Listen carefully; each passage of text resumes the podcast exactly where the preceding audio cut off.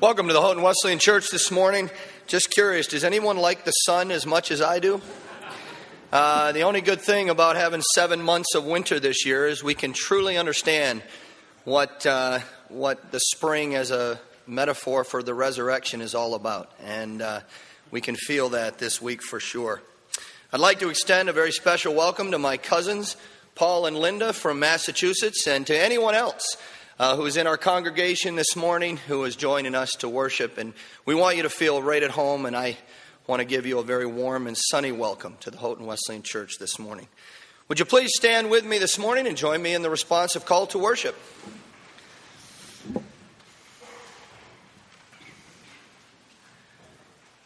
Joyful is the sound we make this morning. Thankful is the song we sing. Hopeful is the prayer on our lips. May the peace and presence of Christ be known among us.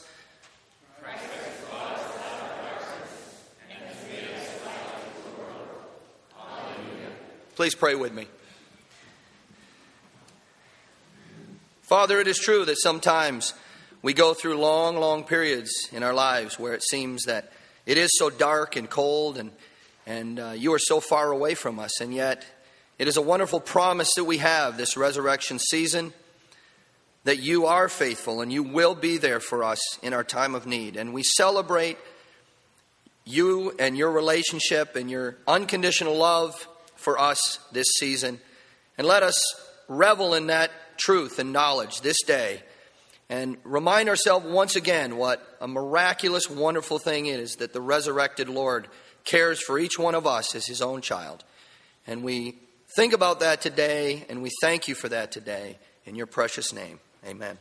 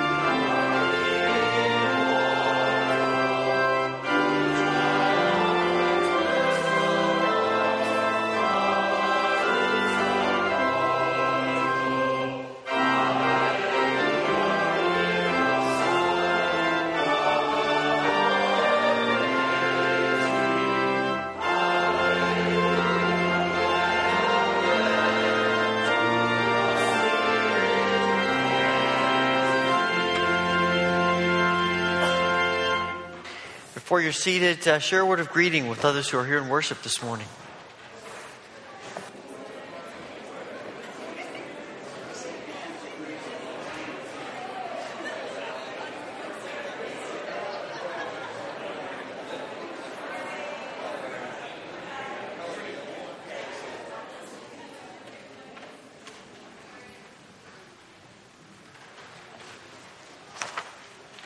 Just a, a couple of things I want to mention uh, in the life of our church. Uh, the we have had the practice over the last few years of spending some time praying for our graduates, and we are doing that once again this year. Next Tuesday, beginning at 6 a.m.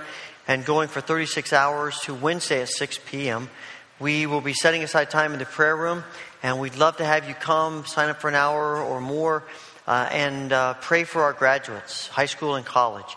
And I know that high school is still a little ways off, but uh, we want to pray for them together. There'll be, we have a list of all the names of the graduates and uh, prayer guides to help you through that, or just come and, and pray about your own burdens and needs as well. But we'd love to fill out that 30, those 36 hours in, in prayer for our, uh, our seniors. And you remember, many of you, the uh, anxiety of uh, the joy of graduating and then the anxiety of what's happening next. And so this is a way that we can support them and encourage them uh, as, a, as a body of believers as we pray together.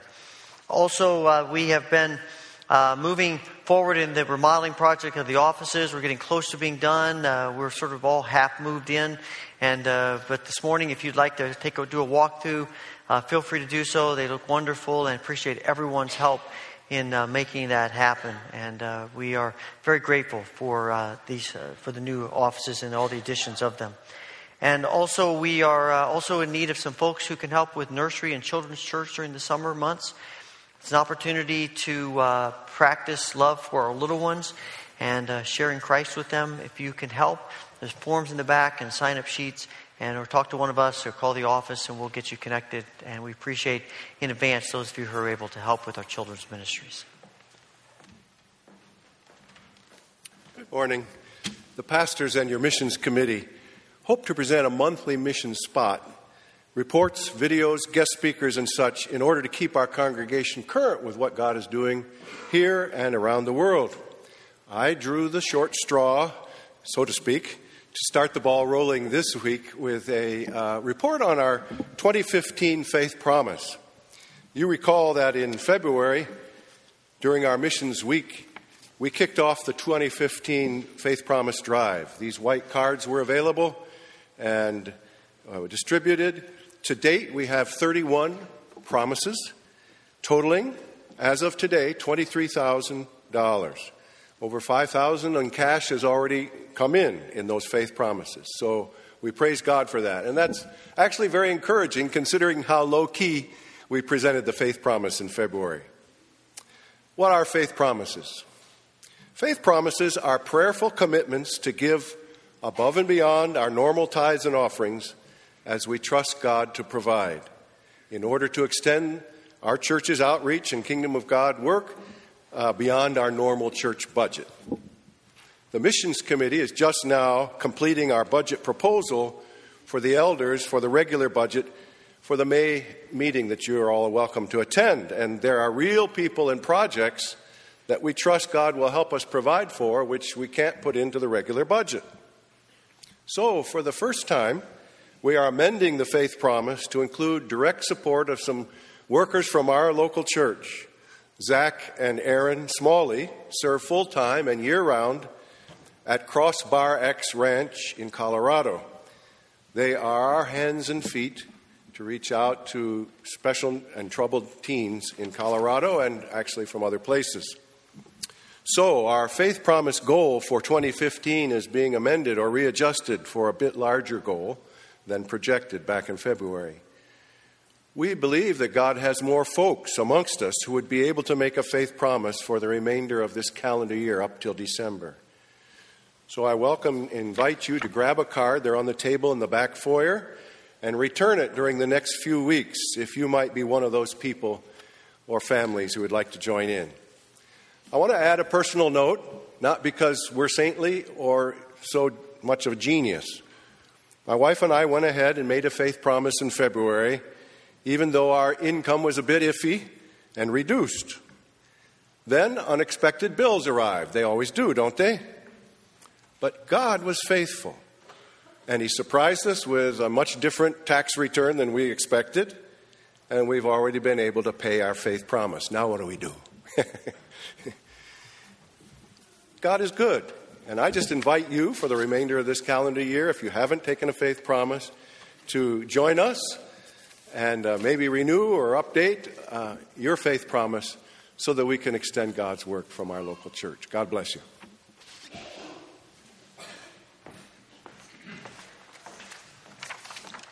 Please join me in the prayer of confession that's printed in your bulletin.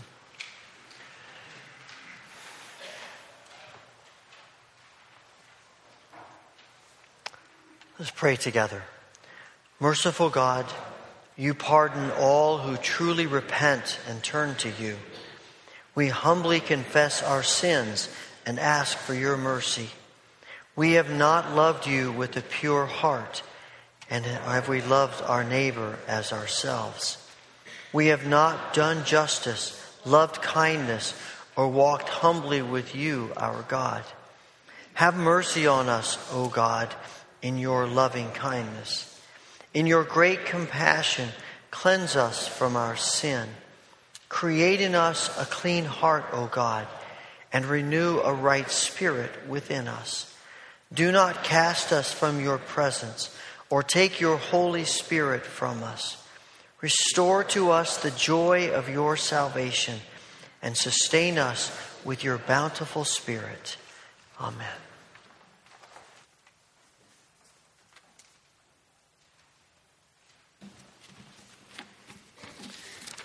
The Old Testament reading this morning is from Exodus 33, verses 12 through 23. Moses and the glory of the Lord. Moses said to the Lord, You have been telling me, lead these people, but you have not let me know whom you will send with me. You have said, I know you by name, and you have found favor with me. If you are pleased with me, teach me your ways so I may know you and continue to find favor with you. Remember that this nation is your people. The Lord replied, My presence will go with you, and I will give you rest. Then Moses said to him, If your presence does not go with us, do not send us up from here. How will anyone know that you are pleased with me and with your people unless you go with us? What else will distinguish me and your people from all the other people on the face of the earth? And the Lord said to Moses, I will do the very thing you have asked because I am pleased with you and I know you by name. Then Moses said, Now show me your glory. And the Lord said, I will cause all my goodness to pass in front of you, and I will proclaim my name, the Lord, in your presence. I will have mercy on whom I will have mercy, and I will have compassion on whom I will have compassion. But, he said, you cannot see my face, for no one may see me and live. Then the Lord said, there is a place near me where you may stand on a rock. When my glory passes by, I will put you in a cleft in the rock and cover you with my hand until I have passed by. Then I will remove my hand, and you will see my back, but my face must not be seen. This is the word of the Lord. Please stand with me and join in the Gloria Patri as the ushers come forward.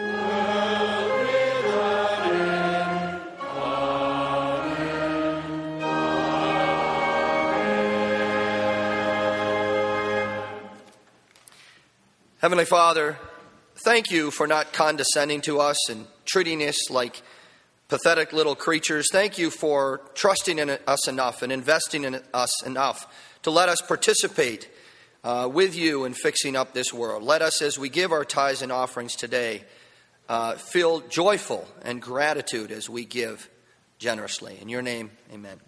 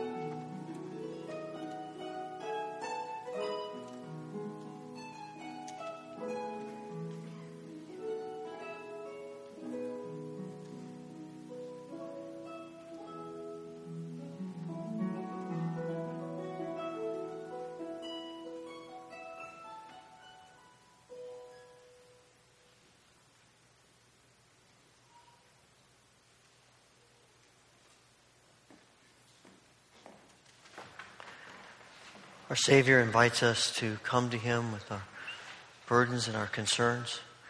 As we pray together this morning, if you'd like to use the altar rail as the place where you offer your prayers, please come and join me.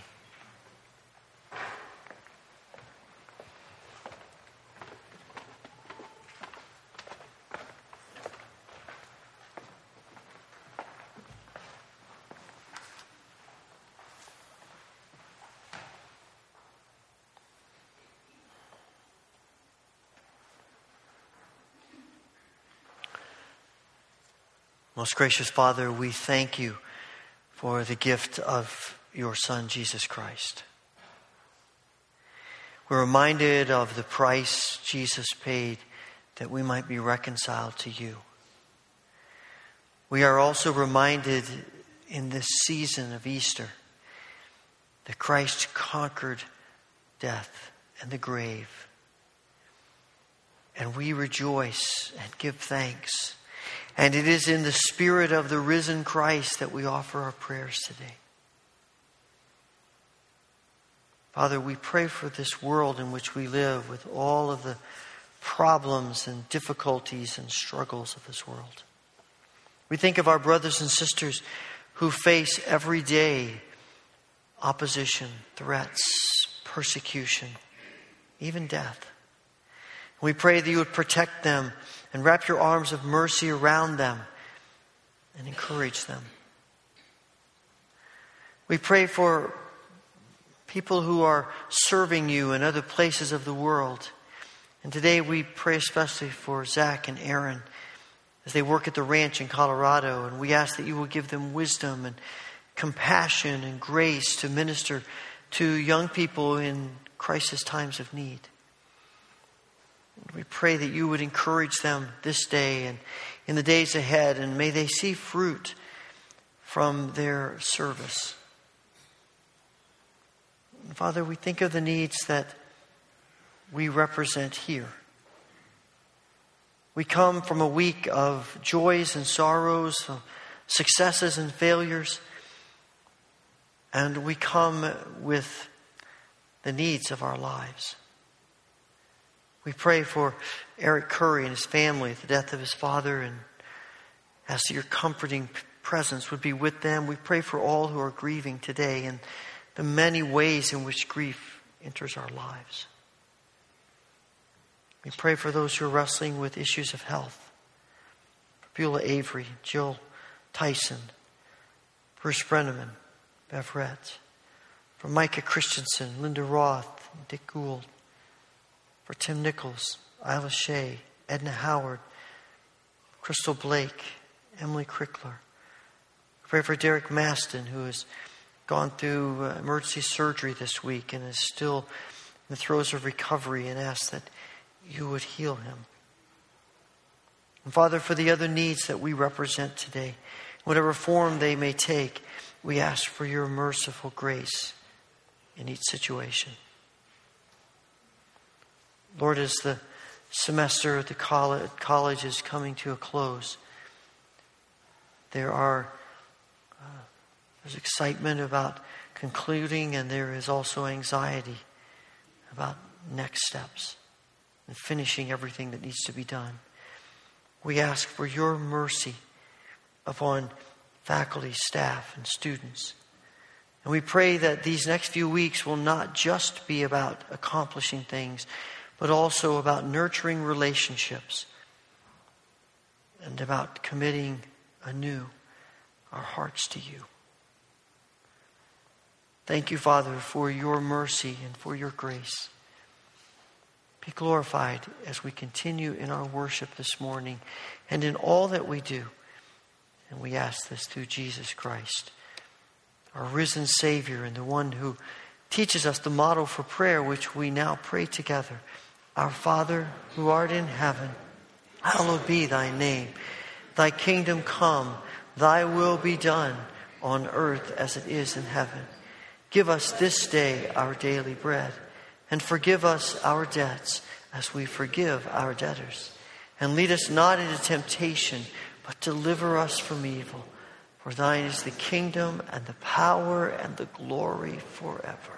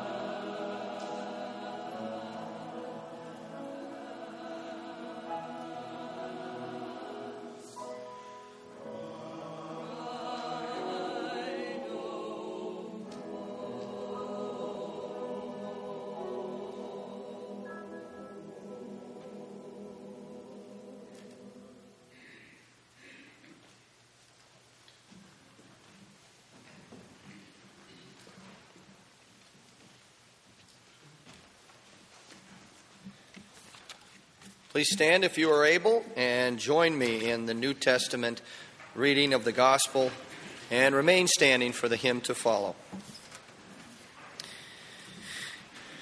I'll be reading from John chapter 20, verses 19 through 23.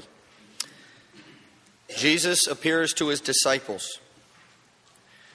On the evening of that first day of the week, when the disciples were together, with the doors locked for fear of the Jewish leaders, Jesus came and stood among them and said, Peace be with you. After he said this, he showed them his hands and side. The disciples were overjoyed when they saw the Lord. Again, Jesus said, Peace be with you. As the Father has sent me, I am sending you. And with that, he breathed on them and said, Receive the Holy Spirit. If you forgive anyone's sins, their sins are forgiven. If you do not forgive them, they are not forgiven. This is the word of the Lord.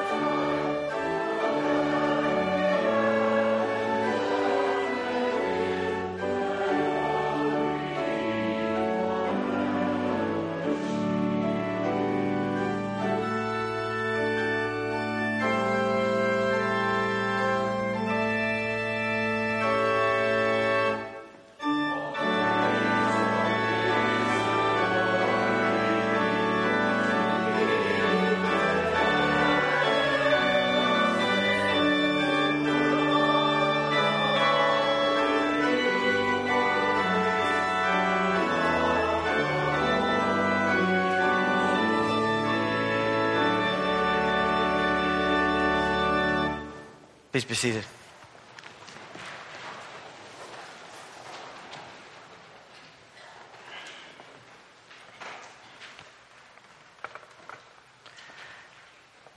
What comes to your mind when you hear the word Christian? When someone says, I'm a follower of Jesus, what image comes to you? What ideas, what thoughts, what words come to you? Whether you are a proclaimed follower of Jesus or not, I would say everyone in this country, and certainly people who are sitting here this morning, have some idea, some image of Christian. It may be positive, it may be negative, it may be something in between, or a little of both. But some idea, some image of Christian comes to you. And I think there is something of that question of what it means to be Christian that is embedded into this passage that we read here from John's Gospel. This is still the first Easter day. In that morning, Mary goes to the tomb early, probably with some other women. They find the stone rolled away. She runs back, gets Peter and John.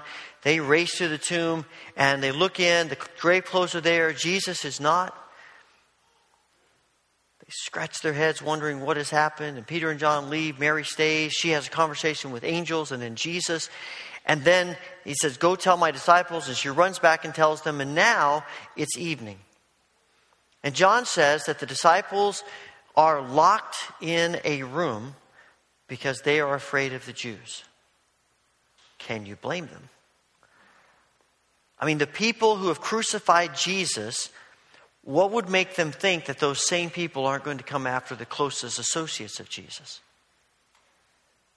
They're afraid. You and I would be afraid. You and I would lock the doors, probably double lock the doors. And in the midst of that, Jesus appears. no wonder Jesus says, Peace be unto you, because I'm sure they're beginning to freak out. You know, I mean, who expects a dead person to come to life again? You know, we look at it and think, why didn't they know it was Jesus? If someone happened to you, would you believe it? it it's, it, it's the most astounding thing they could ever experience. And here is Jesus, and he shows them his hands and his side, and it dawned, they realize this is Jesus. It's that moment I can imagine the disciples saying, Okay, Jesus, this is awesome. Let's just sit down and uh, we'll just hang out together. And it'll just be us. And we don't we can keep the doors locked. It doesn't matter. Maybe we'll go grab a few family members, but it's just us, and this is going to be awesome. We'll build a little village outside of the city and, and we'll just hunker down and we'll put walls around it and it'll just be us. It's the human temptation. Maybe they were thinking, okay, Jesus, this is awesome. Jesus is alive. What's that going to mean for us after we die? But Jesus has other plans, other ideas for them. And he says to them, I have come back to speak to you.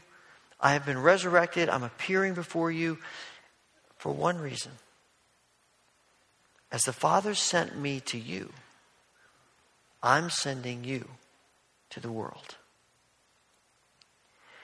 The message of the resurrection is never, let's see how tightly we can draw the circle and everybody be safe. The message of the resurrection is always who can we tell? Where can we go? How can we share the message? It's the same thing he says to Mary at the tomb go and tell my disciples. Now he says to the disciples, go and tell everybody else. And what it means to be Christian is somehow wrapped up in this idea of going and telling that Jesus is risen. Now, each of the Gospels give us some form of this idea that Jesus appears and now people are to go and tell. But they all describe it in a little bit different ways. And in John's Gospel, Jesus' message, what, you, what they are to do as they go out, is one thing. Is I'm sending you for this purpose. If you forgive people's sins, they're forgiven. If you don't forgive their sins, they're not forgiven. Now, that's a tough one. Because at face value, it sounds like Jesus is saying, we hold the power of forgiveness for other people's sins. People who are followers of Jesus, it seems like he's saying, if you're a follower of Jesus and you say that person's sins are forgiven, they are, and if you say they're not, they're not. I mean, on face value, that sounds like what he's saying. Now, of course, if you know much of the Bible, you're scratching your head thinking, that doesn't sound right. Because Scripture tells us again and again only God can forgive sins. Salvation comes only through Jesus. People can only be set free from their sins through the grace of God. We don't have the power to say your sins are forgiven and it's done. So, what's he saying? What's he telling us? What's the point of it? I think what he's saying is I want you to go to each other and I want you to go to other people and be my agents of forgiveness. I want you to go and be a catalyst for people to accept my forgiveness. I want you to tell people how I want to set them free from their sins, how I want to give them the life they were created to have, how they can experience life and joy and peace and love and grace and all the things that deep in our hearts human beings are yearning to experience. I want you to be the means through which people understand who I am. and what I've done for them in Christ. You be agents of forgiveness. I think it's the same thing Paul is saying when he writes to the church at Corinth in the second chapter, in the second letter, when he says, God, who reconciled us to himself through Christ, gave us the ministry of reconciliation. That God was reconciling the world to himself in Christ, not counting people's sins against them. And he has committed to us the message of reconciliation, and we are therefore Christ's ambassadors as though he were making the appeal through us. What does it mean to be a follower of Jesus? It means to be an ambassador through whom the appeal of Christ about reconciliation is made. I don't think it's a coincidence that Jesus uses forgiveness as the basis for what we are to do, because it's at the heart of what Jesus does. Jesus comes to forgive sins. Jesus comes, and in that forgiveness, He comes to set us free from our sins and to reconcile us with God. And without forgiveness, we're chained, we're enslaved, we're weighed down with the burdens of our sins and our failures and all the ways in which we have become disconnected from God. And Jesus comes so that we might have reconciliation with God, so that we might be restored to relationship with God. And the importance of that is that it's only in relationship with God that we can know life as we were created to know it. And Jesus comes to offer that, and now we come to each other and to the world as agents, as channels, as the means for people to understand that and to experience that.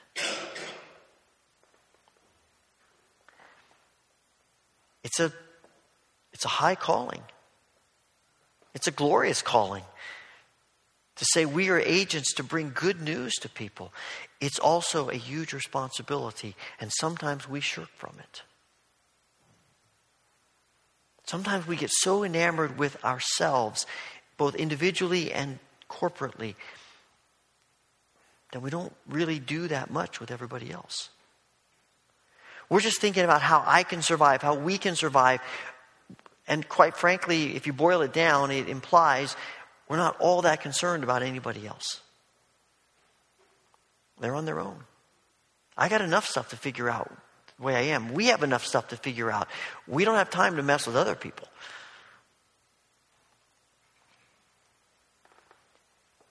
Sometimes in the back of our minds, we are thinking, maybe these people aren't really deserving of God's forgiveness. I bet if we thought about it for a couple of minutes, maybe it wouldn't take a couple of minutes, we could come up with some people, some names of people that we don't think are deserving of God's forgiveness. Maybe it's because we're afraid people are going to take advantage of it. That people are going to, we're, we're going to say, look, in Christ you're forgiven, and they're going to accept that and they just go on doing what they want to do. And they keep coming back to it again and again. And maybe we're hesitant to offer forgiveness, to be means of forgiveness, because people are just going to take advantage of it. Here's the honest truth the irony of that kind of thinking is that that's exactly what God could say to you and me. Who of us is deserving of God's forgiveness? And who of us hasn't taken advantage of God's forgiveness?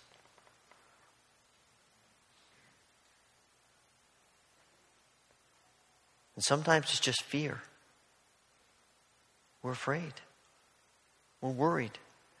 If I give away too much of myself, if I spend too much time with other people, you know, I, I, I'm not going to get what I want. Sometimes it's hard. A couple weeks ago, there was an op ed piece in the New York Times written by Peter Wehner. Uh, and it was um, He's an evangelical who is talking about uh, was talking about the the state of the evangelical church in the world and some of the things that we've done and what and he talked about the the public persona at least of some of the evangelical church in the world. And he said that since the mid 1970s, one persona of the evangelical church, unfortunately, probably the persona that the media has latched onto most, is this sense of, of the church at war with the culture. And, and it, it comes out as the goal of the church, the purpose of the church is to squash the culture, to crush the culture, to, uh, to condemn the culture so that people will turn to God. And he said when he talks to the leaders of the evangelical church, all of them admit it's not working very well. We're losing the battle. And many people, in, in sensing the loss, ratchet up the condemnation. And he suggests that maybe there's another way to think about this. Instead of feeling as though and sensing that we're at war with the culture and we're trying to crush the culture and that's our calling, maybe an alternative view is to be present in the culture to love the culture and to love people and to care for people and to be an influence in the, in the world and to and to to try to influence culture not by crushing it, but by loving people. And that means that we are going to be going out into the world and into places where people might be indifferent or even hostile to the gospel. But who needs it more than people who are indifferent or hostile to the gospel? And he says, I think the church has the choice. We can either be a court that bring, hands down sentences of judgment. Or we can be a field hospital in the edge of the battle.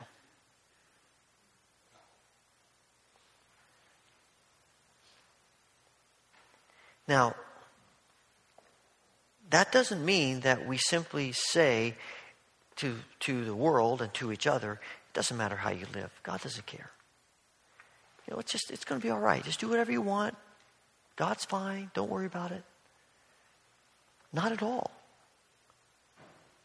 Because Jesus doesn't just say, if you forgive people their sins, they're forgiven. He also says, if you don't forgive them, they're not forgiven.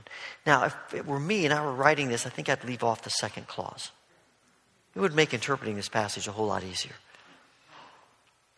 I have a book in my library, Hard Sayings of the Bible. This is such a hard saying, they don't even put it in that book.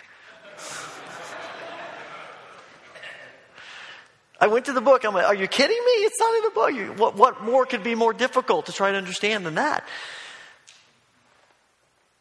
And people have all kinds of theories. Most of the time, writers in this part of John just ignore it, just act like it's not there because it's hard.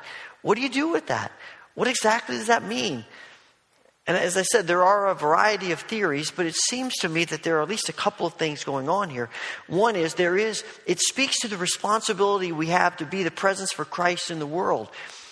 Because in a sense, if we don't become channels of forgiveness for people, how will they ever be forgiven? How will they ever know? Isn't that what Paul says? If people don't go and tell them, how will they know? But there is also a part of this that reminds us that God doesn't ignore sin. God doesn't just look at evil and say, well, that's the way they are.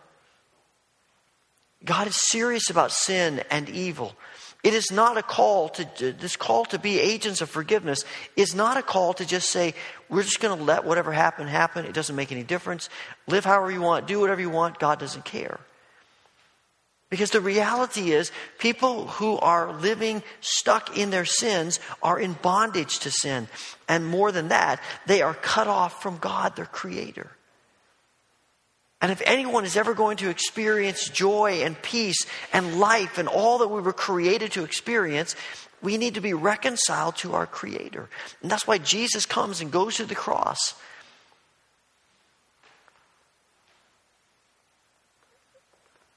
And it's serious. Because there are people who come to the place of saying, I don't want to have anything to do with God. As Lewis describes them in The Great Divorce, there are two kinds of people in the world those who say to God, Your will be done, and those God said, to whom God says, God says to them, Your will be done. Jesus tells the disciples in Luke 10 when they go out uh, and, and bearing witness to him. And he says to them, if a, if a people in a town reject your message, then shake the dust off your sandals and move on to a place that will accept it. And sometimes we have to come to the place where we do that.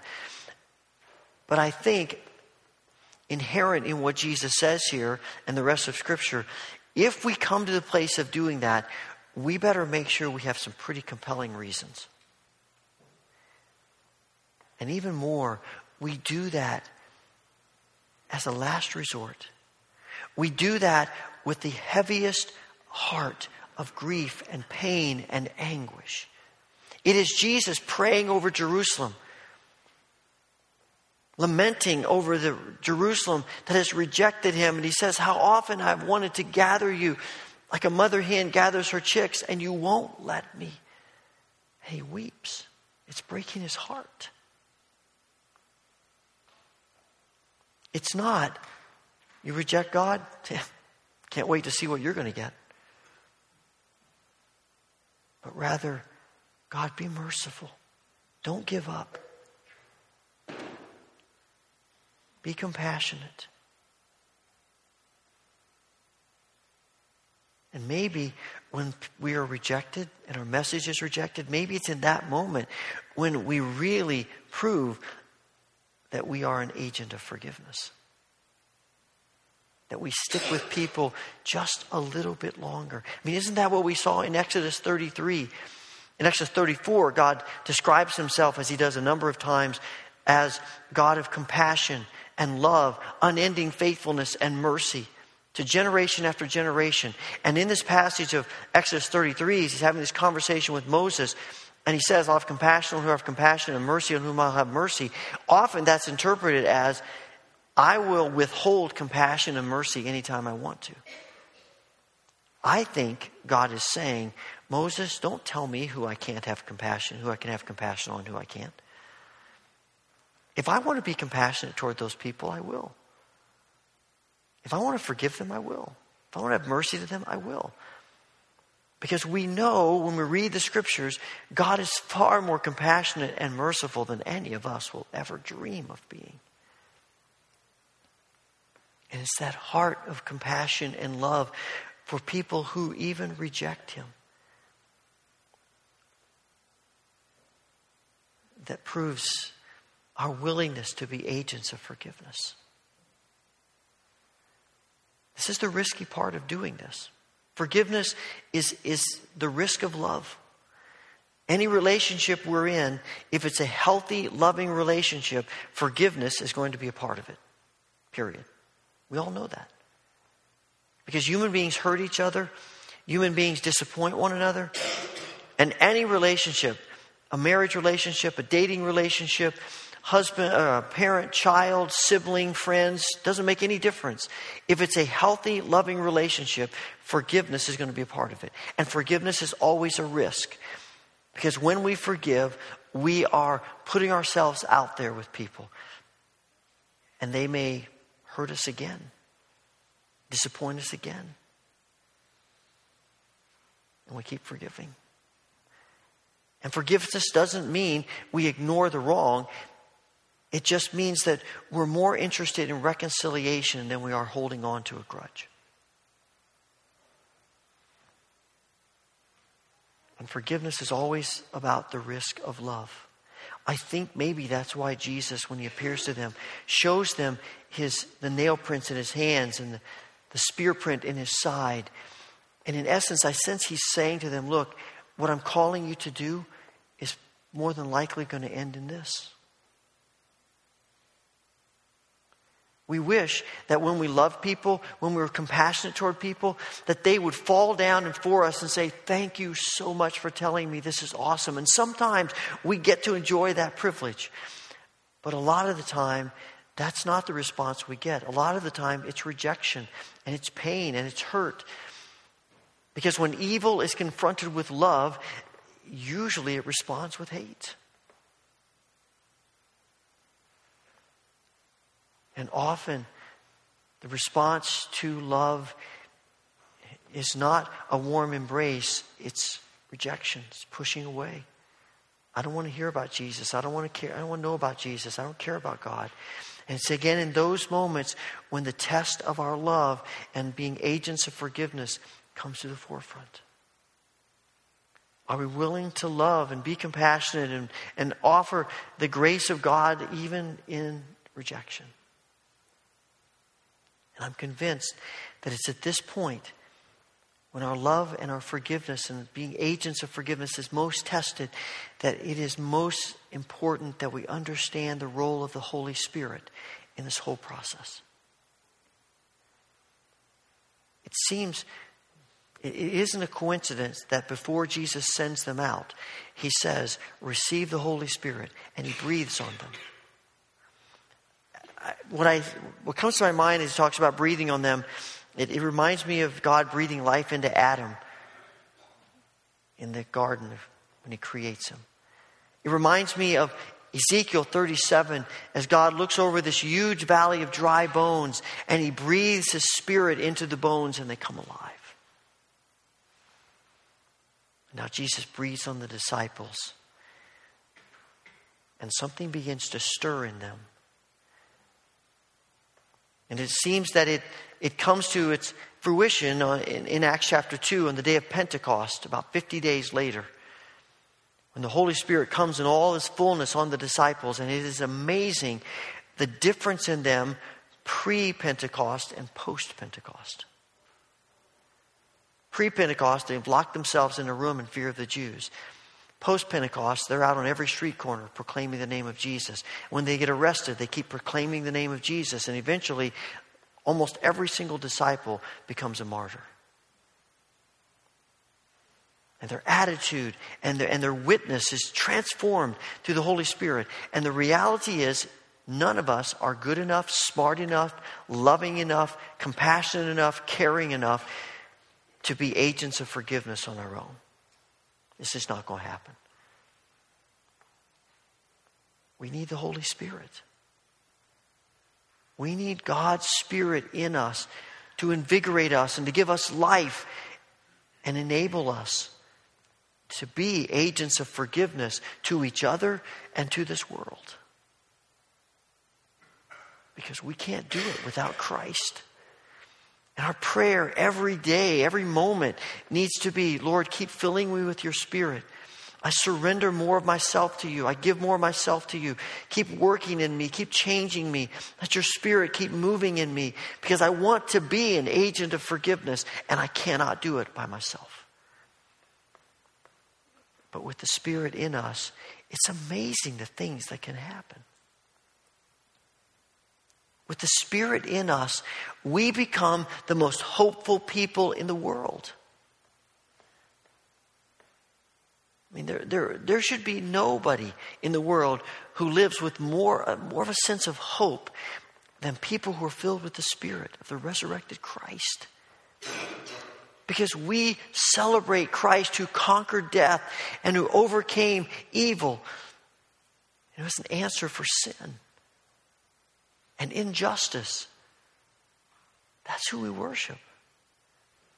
And so we go into a situation and, and we try to be agents of forgiveness through the power of the Spirit. However, people respond, we have hope. Because even if we don't see God at work, we know He's at work. And we believe and we trust. And we have the hope of the risen Christ. And that changes everything. And this call to be agents of forgiveness in the church and outside the church that sometimes feels so overwhelming and so despairing is actually a gift of God. We get to be agents of forgiveness. And whether we see it or not, we believe because of the risen Christ that what we do makes a difference that our presence in the world is used by God. That our willingness to sacrifice and to love and, and, and to go the second mile and to be compassionate and to speak truth and to care about justice. All of the ways in which we become agents of forgiveness in the world that quite often seem like a, a drop of water in the ocean makes a difference Because Christ is risen and the Spirit is at work in us. It's the mission of the church. And it's a huge responsibility, but it's also an awesome privilege. N.T. Wright talks about when he was a bishop, he every summer they would take a, uh, a large group of teenagers and go to some of the northeastern cities of England. And they would spend their week in the mornings teaching the scriptures to these young people, and in the afternoons doing service projects. And at the evening, they'd have big celebration rallies and, and invite people and try to bring people to Christ. He said one of his favorite parts of the week was the afternoons doing the service projects. And this one year they went to a town, an old, one of the old towns in that part of England that was run down. And they went to one of the seediest places in that town. And they began to fix up the alleys behind the streets in the seedy part of town. They began to paint all kinds of bright colors and clean and work and they put up flower pots all along the street and in that alley. And people began to come out of their homes into the alley, which something they didn't do because of all the stuff that went on in those alleyways. And they came out and they were a little nervous. They said, Are you guys from the government? And they said, How much is this going to cost us? And these teenagers said to them, No, it didn't cost you anything. We're from the church. This is our gift to you. It's our present. And they were just astounded.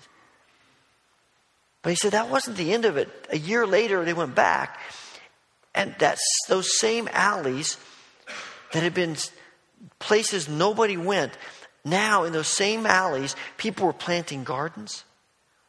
They were getting together for community barbecues. They were building relationships when before they would just hide out in their homes, afraid to go anywhere. And he said the most amazing thing was that one of the lay workers from their church moved into that neighborhood.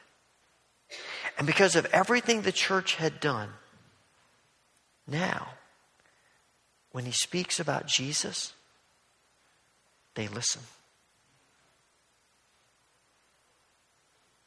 And that whole community is being transformed by the power of Christ.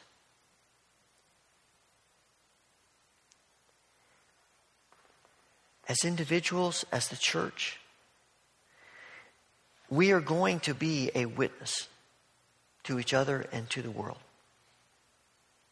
The question is what kind of witness are we going to be? Do we look more like a judge sentencing people?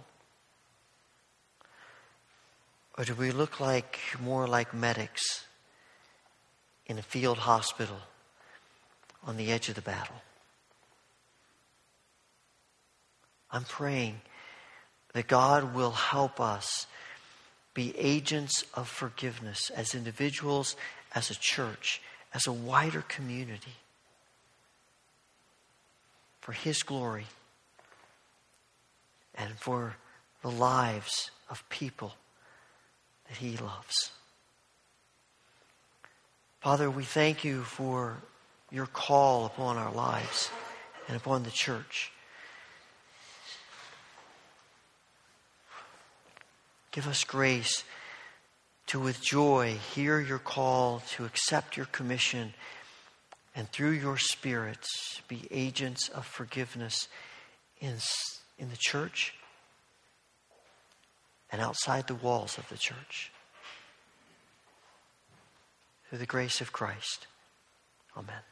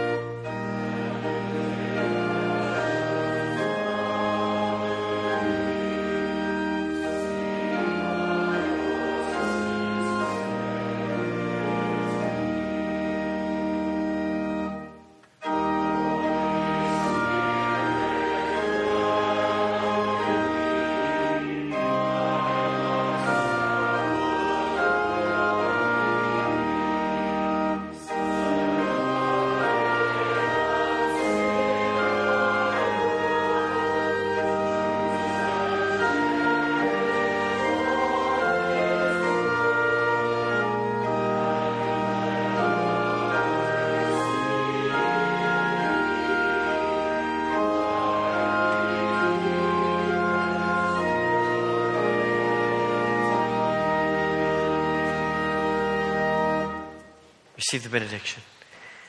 May the grace of the Lord Jesus Christ, the love of God, and the fellowship of the Holy Spirit be with you now and forevermore. Amen.